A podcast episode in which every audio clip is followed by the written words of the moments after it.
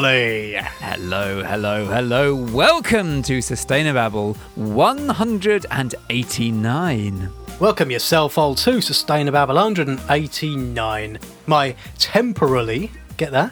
Temporarily. Nice. Okay. Yes. Discombobulated, temporarily backwards baseball cap wearing chub. Well, how are you? I'm permanently a backwards baseball cap wearing kind of guy. Cause, I'm pleased that the crisscross thing is still in. I shan't do the music again, but well, it's good. Well, that's very relevant to today's theme because we are going to be talking about clocks, Dave, and going backwards specifically. We're going to be talking about what happens when people go, hang on a minute, you know, that whole turning the clocks back or indeed turning the clocks forward thing. How about we don't do that and do something a bit more sensible, which means we don't have to have the lights on as much. So we're going to be talking about turning back time. Just the usual disclaimer before we start. We do work for environmental charities, do we not all? Correct. But these are very much our own views. So if anything that we say makes you want to wind back your hands and to clockwork them into our face, then please take it up with me and all directly and not with anyone for whom we work. Yes? Just because you said it in that tone doesn't make it sensical. Sensical. Sensical isn't a word. Shall we get on with it? Yes. Yes. Thing Dave can't decide if it is good or not.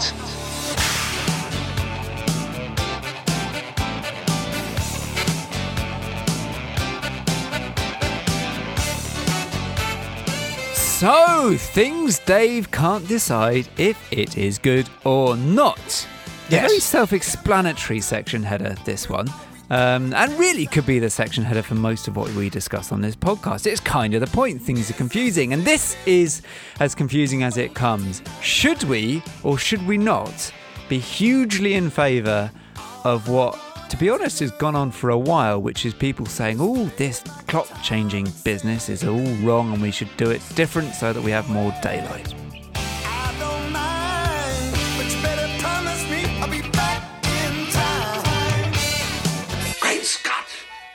So here's the thing, I'll brace yourself, because you know how sometimes on this podcast we talk about stuff that is too big for our little brains. I say sometimes, I mean often. I say often, I mean every week. And normally the things that are too big for our little brains are things like the death of all the animals and the total spiralling out of control of the only biosphere and chemical soup we can live in and the only place in the universe we can live. Yes, Ol. Or, for instance, like the current news that a bit of the Siberian Arctic is still not frozen, unprecedentedly late. There's never been late October without ice in that particular bit of the Siberian Arctic, and no one really knows what's going on, and it's just sort of spiralling out of control. Those are the sorts of things that you're referring to, right? Yes. I mean, you say no one knows what's going on. We know what's going on. Yeah, no, but yes. But everyone's surprised at how bad and how quickly things are going on. Yes, I mean, that's all just splendid and wonderful, and can't we all have a nice laugh about that? But this is a thing that's even more complicated even than the collapse of everything, and that is time.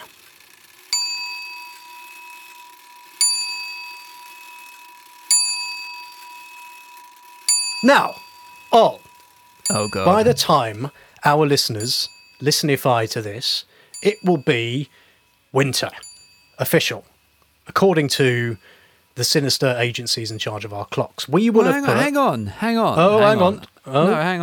This is the thing I'm also confused about. Aren't there kind of two measures of winter? Isn't there the one that like is based on what the moon's doing and solstices and equinoxes and stuff? Oh, everything's always equinoxes and solstices and dancing around covered in daub, isn't it, for you?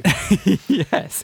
And I can never sort of keep pace with when they are. But there's also the other one, which is just kind of, look, there are 12 months in a year, 4 seasons, so 3 each. So winter is December, January, February. I think everyone knows it's winter when you get your big winter coat out, or when the clocks go back, which is what has just happened. Certainly, if you're anywhere in Europe or the UK, your clocks will now have gone back. I don't actually know when other people's clocks go back, or if they go back. I don't know. Maybe other people don't bother dicking about with their clocks. But the reason why I do not know whether putting your clocks back or forward or messing about with your clocks is good or not is because I don't know whether it's good or not. And the reason why is because I like winter. Oh, I like it cold. I like it dark. I like it rainy.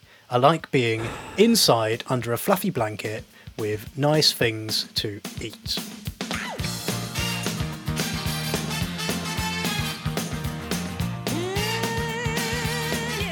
If there was one view that summed up your pointless contrarianism, that would be it. It's not contrary. How? Right. Let me think. Everyone else hates winter. I'm going to be interesting and different, and I'm going to like winter because everyone else hates it.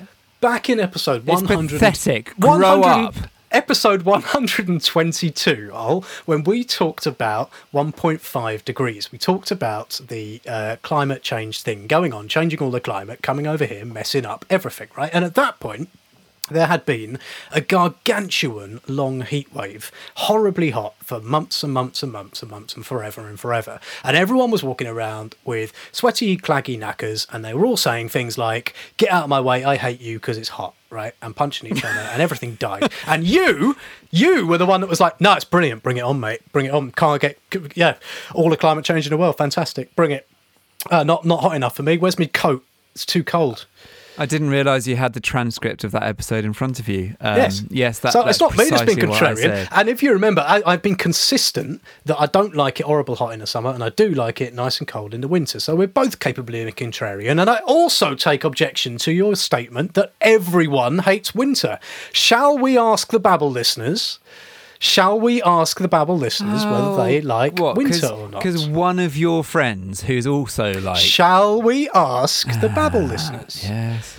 Let's do the live reveal. Now, we did a poll on our Twitter feed at theinternet.twitter.com/thebabblewagon, right? And we asked people on the internet whether or not they liked winter. Where's the link gone? You've taken it out, so I can't use it. Where is it? I haven't taken it out. Where's the link gone? I haven't taken it out, but I'm just opening up. Hang on. Oh, we've had some more. You've taken the link out, so I can't open it. I haven't taken it out. I promise you I haven't taken it out, but I've got the poll in front of me. I'll read it while you're... Fine, read it out. I can't find it. Whiffling around. The poll was, so the clocks are about to go back. Winter is coming. Are you A, appalled, B, delighted, C, And I can now exclusively reveal that A, appalled, scored 48%, B, delighted, scored 18%, and that's within the margin of error, so that could easily have been naught, and C was 34%. Therefore, so proving that the Babble listeners... Fewer than half of the Babble listeners agree with you. That a plurality of the Babble listeners are correct. That winter is appalling, no. It's just awful. It's all awful. According to my maths, the majority of Babble listeners are not appalled by winter coming. So everyone agrees with me. That's not how stats work, but it is 2020, yes, it is. So stats work however the hell you want them to work. Oh, people can come up with statistics to prove anything. 40% of all people know that.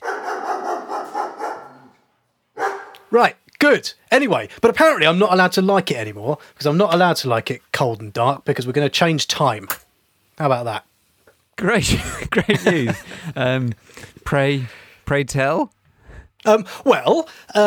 There has been a thing for ages. There's been a campaign for the last, at least 10 years, and actually for quite a while. Maybe we should, in a minute, we're going to give you a history of time. You're going to get a brief history of time. Not a difficult one involving bowling balls on mattresses and the horizon entity point of a tipping black hole star thing, but time itself, the thing on your clocks, real time, not that made-up one that Stephen Hawking banged on about. Yes? Do you mean time as in time, gentlemen, please, or time, ladies, please, that sort of time? That sort of time, the only time that matters, which is the time you actually do things by. So, yes, we'll talk about that in a minute. But there has been a campaign for a long time to stop changing the clocks, or maybe to change them, but to move them all a bit earlier. Basically, to stop this idea that we, in the winter, make it voluntarily darker at like at what, 3:30, 4 o'clock, something like that. So we in order to have more morning time daylight, we move the clocks. I'm getting confused already. Spring forward, fall back. It's already gone wrong. Spring forward, fall back. That's right. So we move the clocks back. That's all right. I'll be honest. I was doing something else while you were talking, so I'm not sure which. What were you doing? A couple of emails came through, and I was just wondering what they were. Bastard. What were you explaining? Were you explaining the concept of like the status quo with regards to clocks? Was that what you were explaining? Or were you explaining what people want to do differently? People want to both. I did everything. I've done the whole episode. We're finished now. Okay. Spring forward, fall back. I get that. In spring, the clocks go forward. In autumn or fall, if you're American, the clocks fall backwards. Yes, I get that. Yes. What's your point? And they do that in order that it's not horrible dark in the morning. That's what they do that for. And there are some people who say, well, A, let's just not do that in the winter. Let's get rid of the whole clocky changey thing. Or B, if we have to do it, let's move summer forward by like an extra hour as well, so that like you can change your clocks if you like, but then it's even like earlier. I'm getting confused by time again in the summer. So like GMT plus 2 in the summer, GMT plus 1 in the winter, right? Okay, and the reason they want to do that. Now you want me to slow down. Yes, slow down because my brain is simple. Okay, one last time.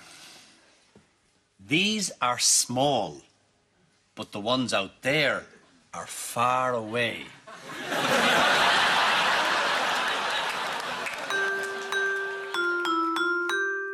I just wanted to tell you some things I learned. I learned some things whilst researching for this episode, and I want to just tell you them. Are you ready for some time facts? Yes, I am.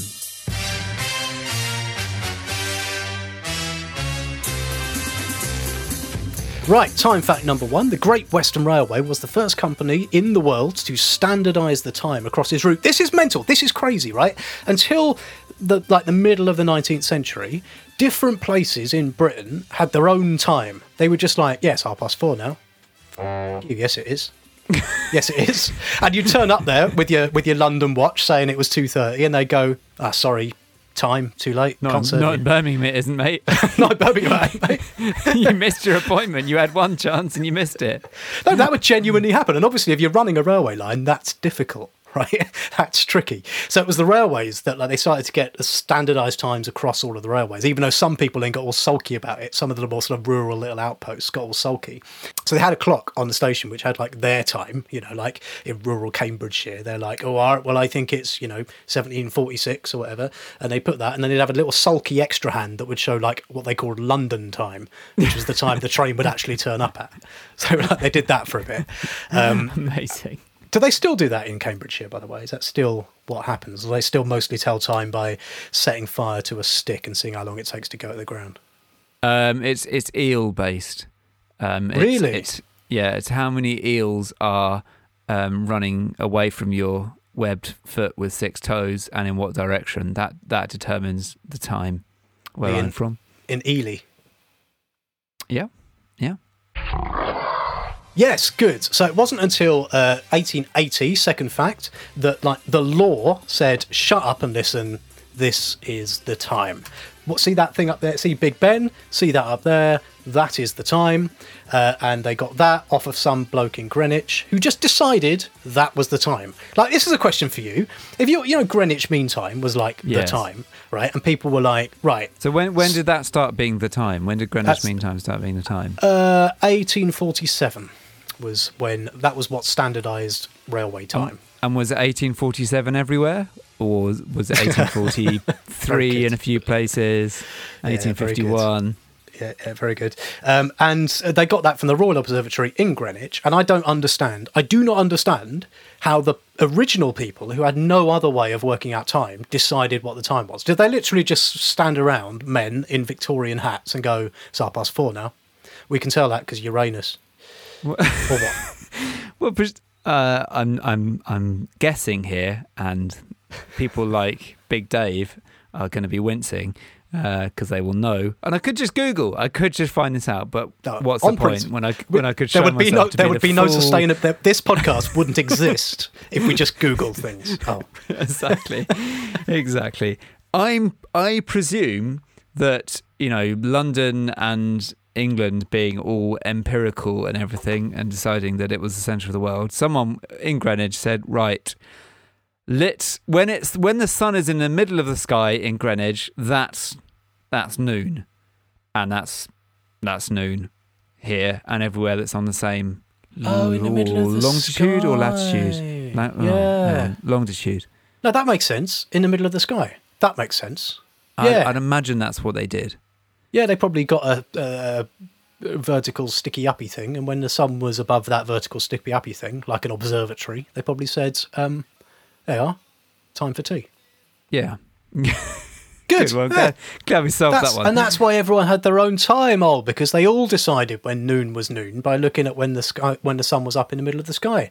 Exactly. Which, if you think about it, so it turns your point on its head, because it's actually really weird to say it's the same time in, for instance, Anglesey on the left bit of the UK as it is in, for instance, Southend on the right bit of the UK.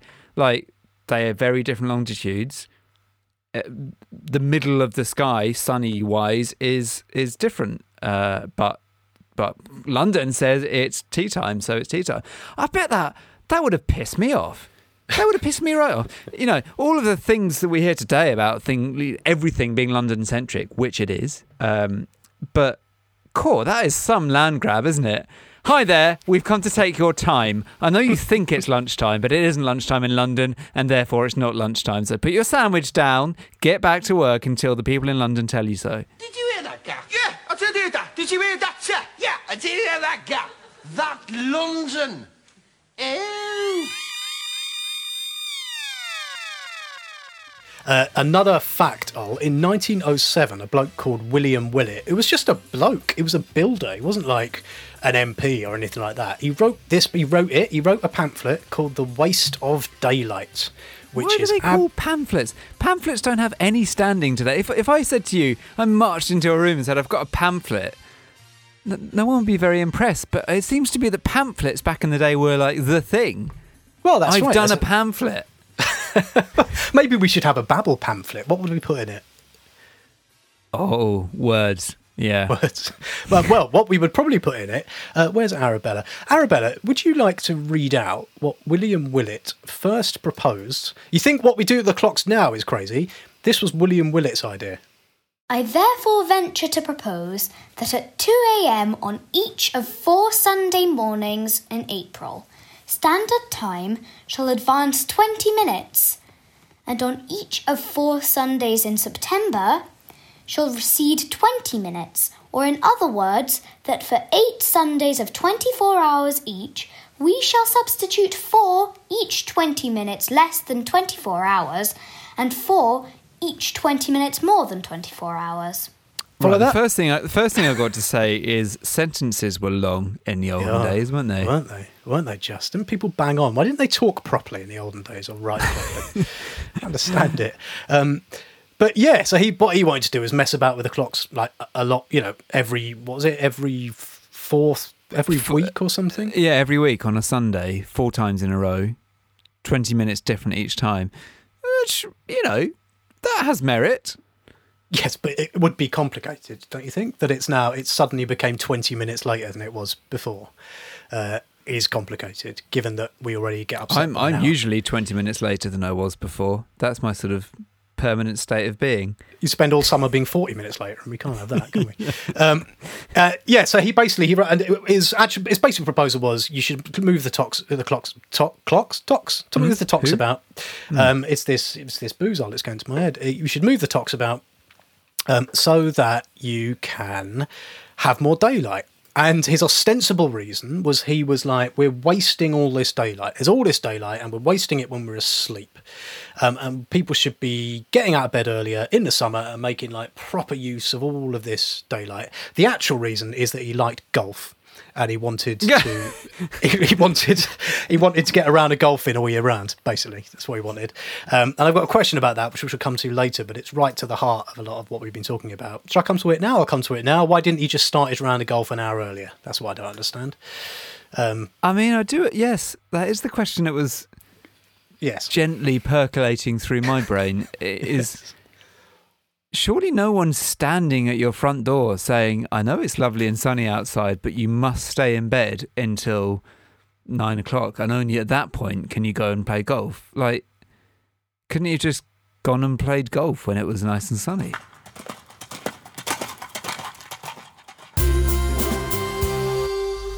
Hello there, my name is Crichton 2X4B523P, such a jerky middle name, and you are listening to Sustainababble.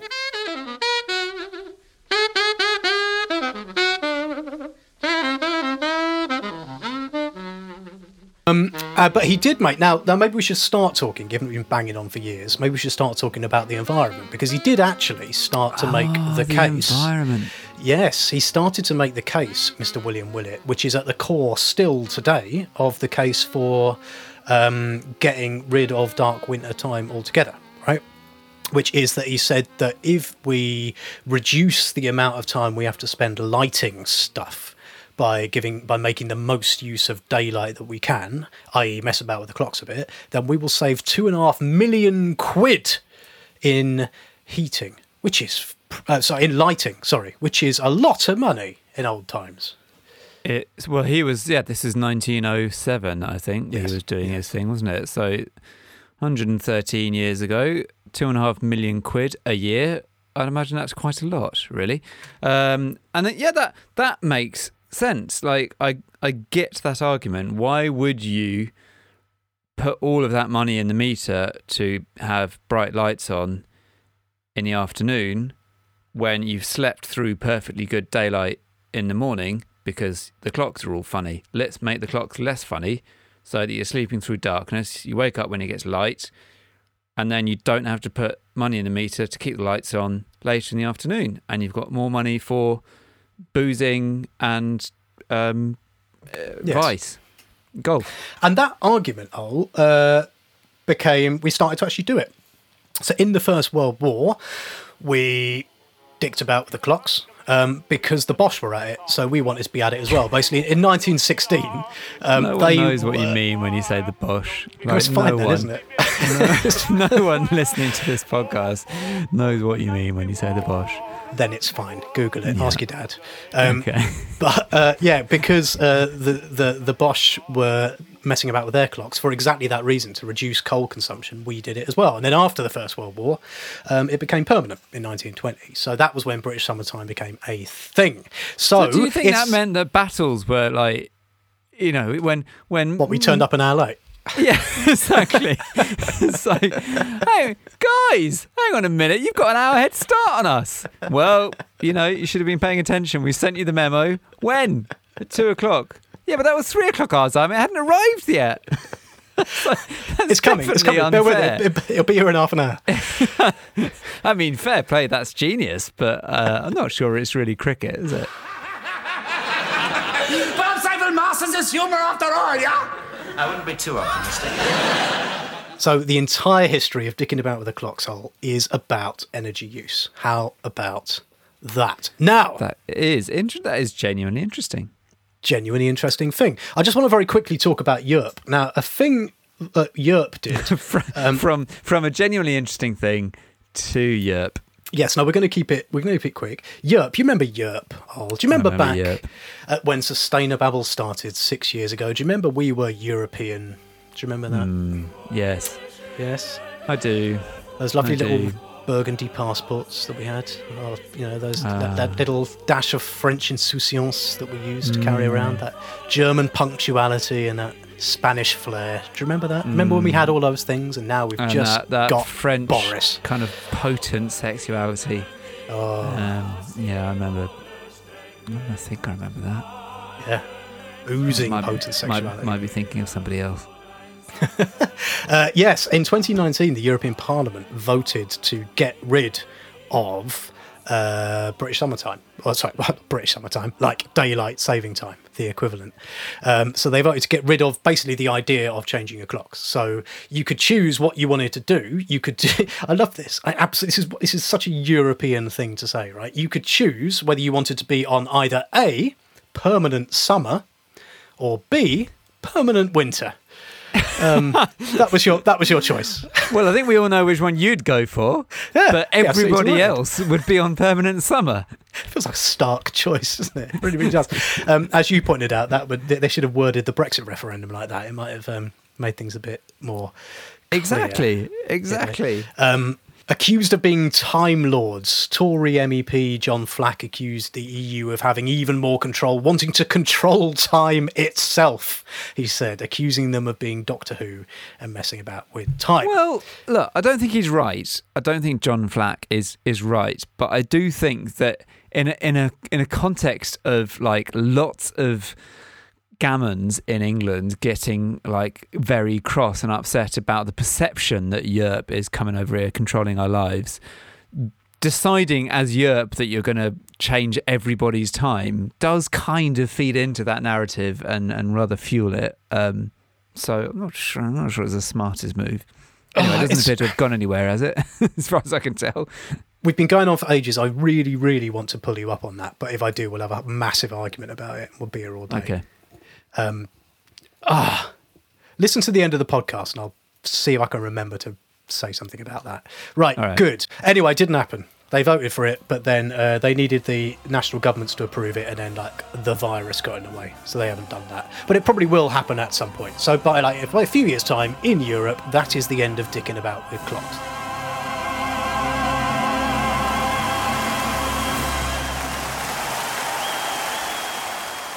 So, a few other points of order about what has happened. There was an experiment where we did this in the UK, in Blighty, in the 70s, was it? Late 60s, early 70s, where we had, I think, a 3-year having a go at this, this whole kind of shift to permanent.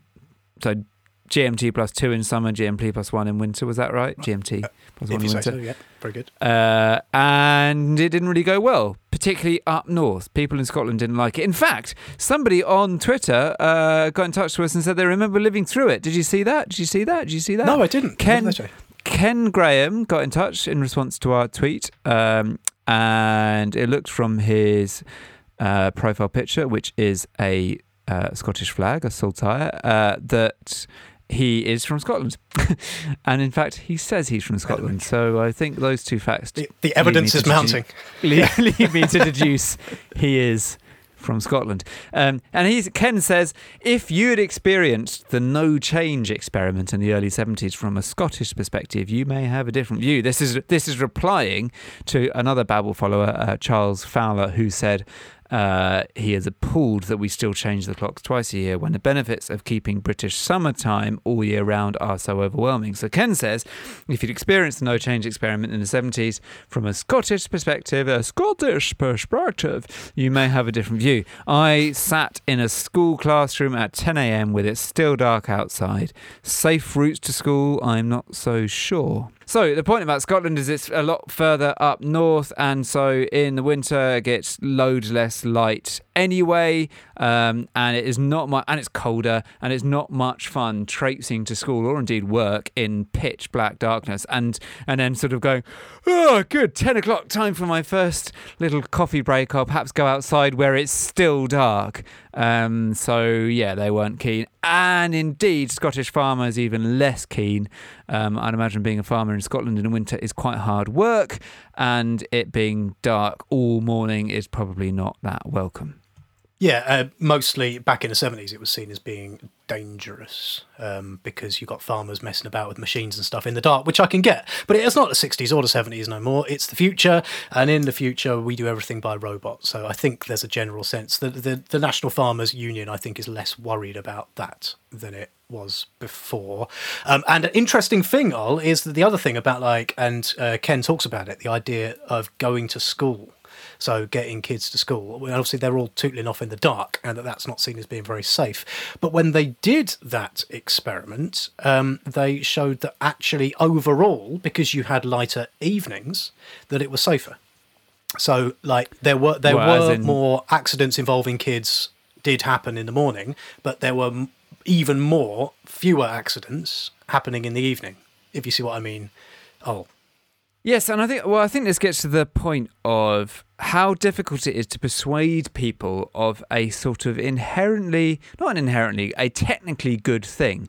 So you can point at a spreadsheet and go, look, there used to be this many children hurt, and now there are fewer children hurt, and therefore you should support this change, right? Fewer children hurt is good.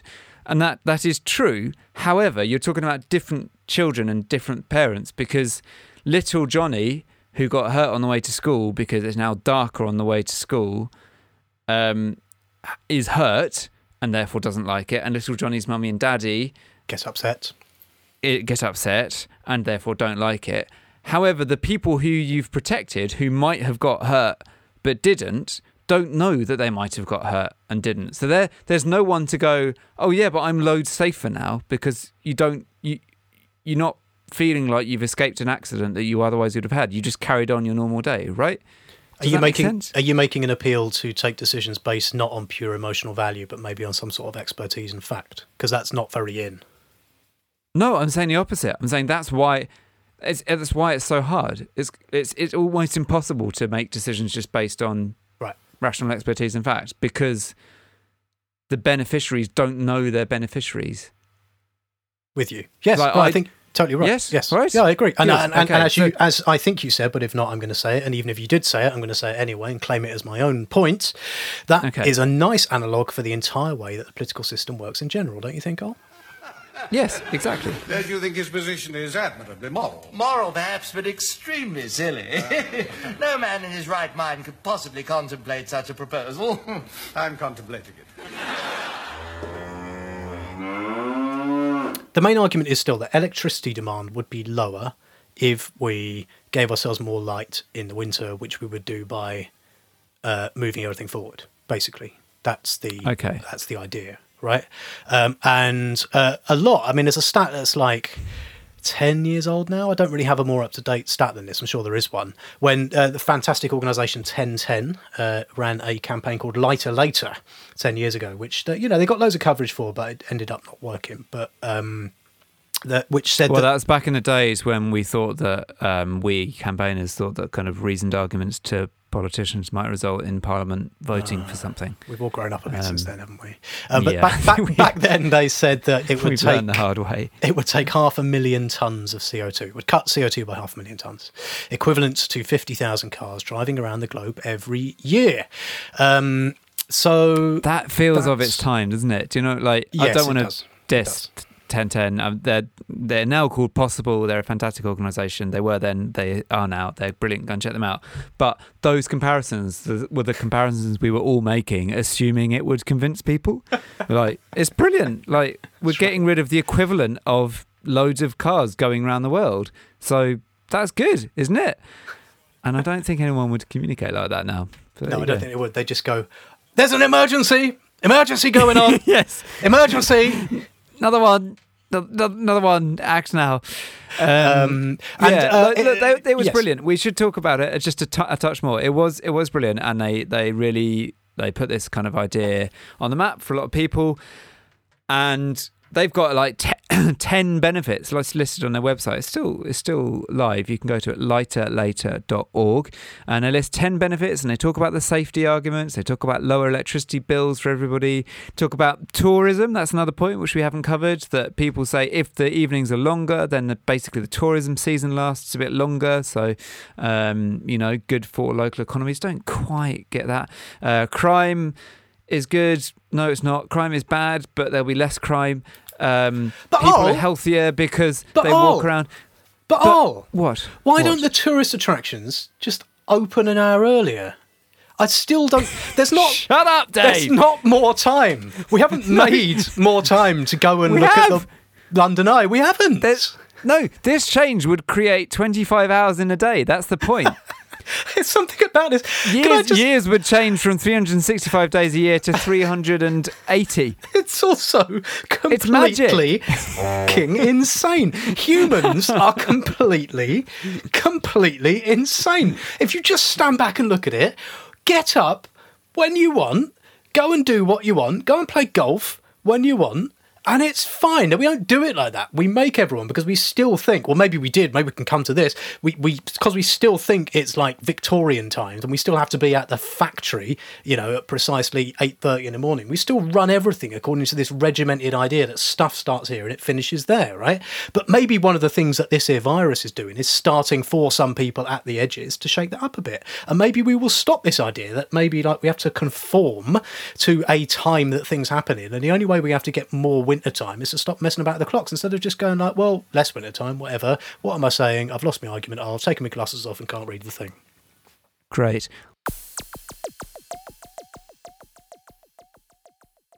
Well, just to conclude my point, which I'd started, there were lots of very good arguments for doing this. There always have been. There always will be. And to be clear, I think it's a good idea. It's a good idea to not change the clocks anymore.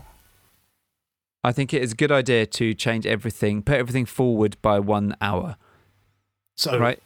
Change the clocks, but you're doing GMT everything. +2, right. And non-British summertime becomes GMT +1. Right. I think that is a good idea. However, I think it is a classic example of an idea that works in practice and is just never, ever, ever going to get people excited. It's like proportional representation. My point is, it's not a big enough deal, and it's specifically on the environment. This feels like, certainly the way it was presented 10 years ago, a kind of stealthy way to try and do a climacy thing. It was 10 years ago. That's how we had to do it, because no one wanted it. Exactly. And so we were all like, okay, there's 3 people in like the country who think that climate change is terrible. No one agrees. So we've got to sort of try and find ways of dressing climatey things up as other things. So we'll talk about safety, and we'll talk about tourism, and we'll talk about jobs and stuff. And all of those things are important, and it is good to appeal to as wide an audience as possible, but we're still this isn't the priority. I guess that's what I'm getting to. In environmental terms, you mean? In environmental terms. Yeah, what is smashing capitalism? Changing the clocks is pretty low down the list now.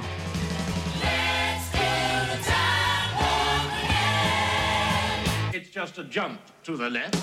Well, actually, weirdly, I think I've changed my mind. Would you like to hear that I've changed my mind? I suppose that's your right. Yeah, but again, not very 2020, Dave. Well, I can't really, if I'm going to be consistent, I can't really have a go at people who like playing golf for not, when it becomes winter, just going and playing golf at a slightly different time of day and still getting as much golf. I can't really have a go at them, whilst also not just saying, if I'm so fond of getting up in the dark, why don't I just get up in the dark? Like, yes, that's true. It's like, I'm lucky enough to an extent, be able to control my own work time. So if I like it cold and dark, why don't I just get up in the dark? That's right. Like, I'll do that. Great. And then you lot can do with the clocks what you want. And if it makes you happy and less likely to be shouty and sweary in the summer, then go for it.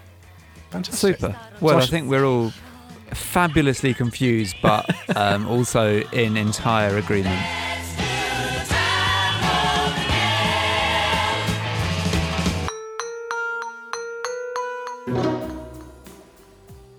Right, good. Hello, Dave here. Now, slight balls up. You could probably hear all the way through that babble, if you are keen of ear, that the audio on my track was all crickly-crackly, and as it went on, it started to pick up interference from some kind of weird radio station or something. I don't know what's going on. It's a mystery. But what happened was, basically, we had done other stuff. We recorded other things. We had a whole section about Inhofery. But we couldn't use it because my audio got worse and worse and worse and worse and worse, so we had to kind of stop it there. And now I'm having to record this bit separately. Ol is very cross at me, and the only way I can stop him quitting Babble forever and setting fire to my shoes is to do this and be very apologetic. So I'm very sorry, but I hope you enjoyed the Babble. I'll do all the stuff. You can get in touch with us and tell us what you thought of the show. We are on the internet. You can just search for us and find us. I don't have Ol to tell me that I'm doing it wrong. Twitter, Facebook, hello@sustainababble.fish is the email address. And what else? Oh yeah, Patreon. We are listener-supported podcast. Very important, particularly at the mo. So if you like what you hear and you want to bung us a few quids to contribute to the running costs of this esteemed and most wonderful and definitely not technically flaky podcast, you can do so at www.patreon.com/Sustainababble. A couple of other bits of admin. We will be appearing online live babble, at the wonderful thing called Future Fest, which is run by Pebble Magazine. It's like an online festival, not normally online, but online this time, full of loads of great environmental things, including some live podcasts, including live babble. So we will be doing a live episode of the show, and also I will be doing a how to make a podcast type sessions, like a skill sharing thing. So that'll be fun, won't it? Particularly ironic, given that evidently I don't know how to make a podcast well enough to stop my microphone picking up Jazz FM. So there's that. You can go to, pebblefuturefest.com and get hold of tickets for that. Pretty cheap. Get some babble in your eyes as well as in your ears. What else? Oh, well, the other thing is, if you are an American, you know what you need to do. That's it. If you vote for someone orange, don't listen to us ever again. That's all I have to say about the matter. Right, I think that's about it. We will be back next week. Thank you as ever to the wonderful Dickie Moore for the music that starts, ends and intertwinkles this podcast, and to the wonderful Arthur Stovall for the logo what adorns it, and to Arabella for so nobly reading out the eco guff. Sorry again, Ol, if you even made it this far, which I doubt you have, for ballsing everything up. I'm sorry. I'm very sorry. Please don't hit my face.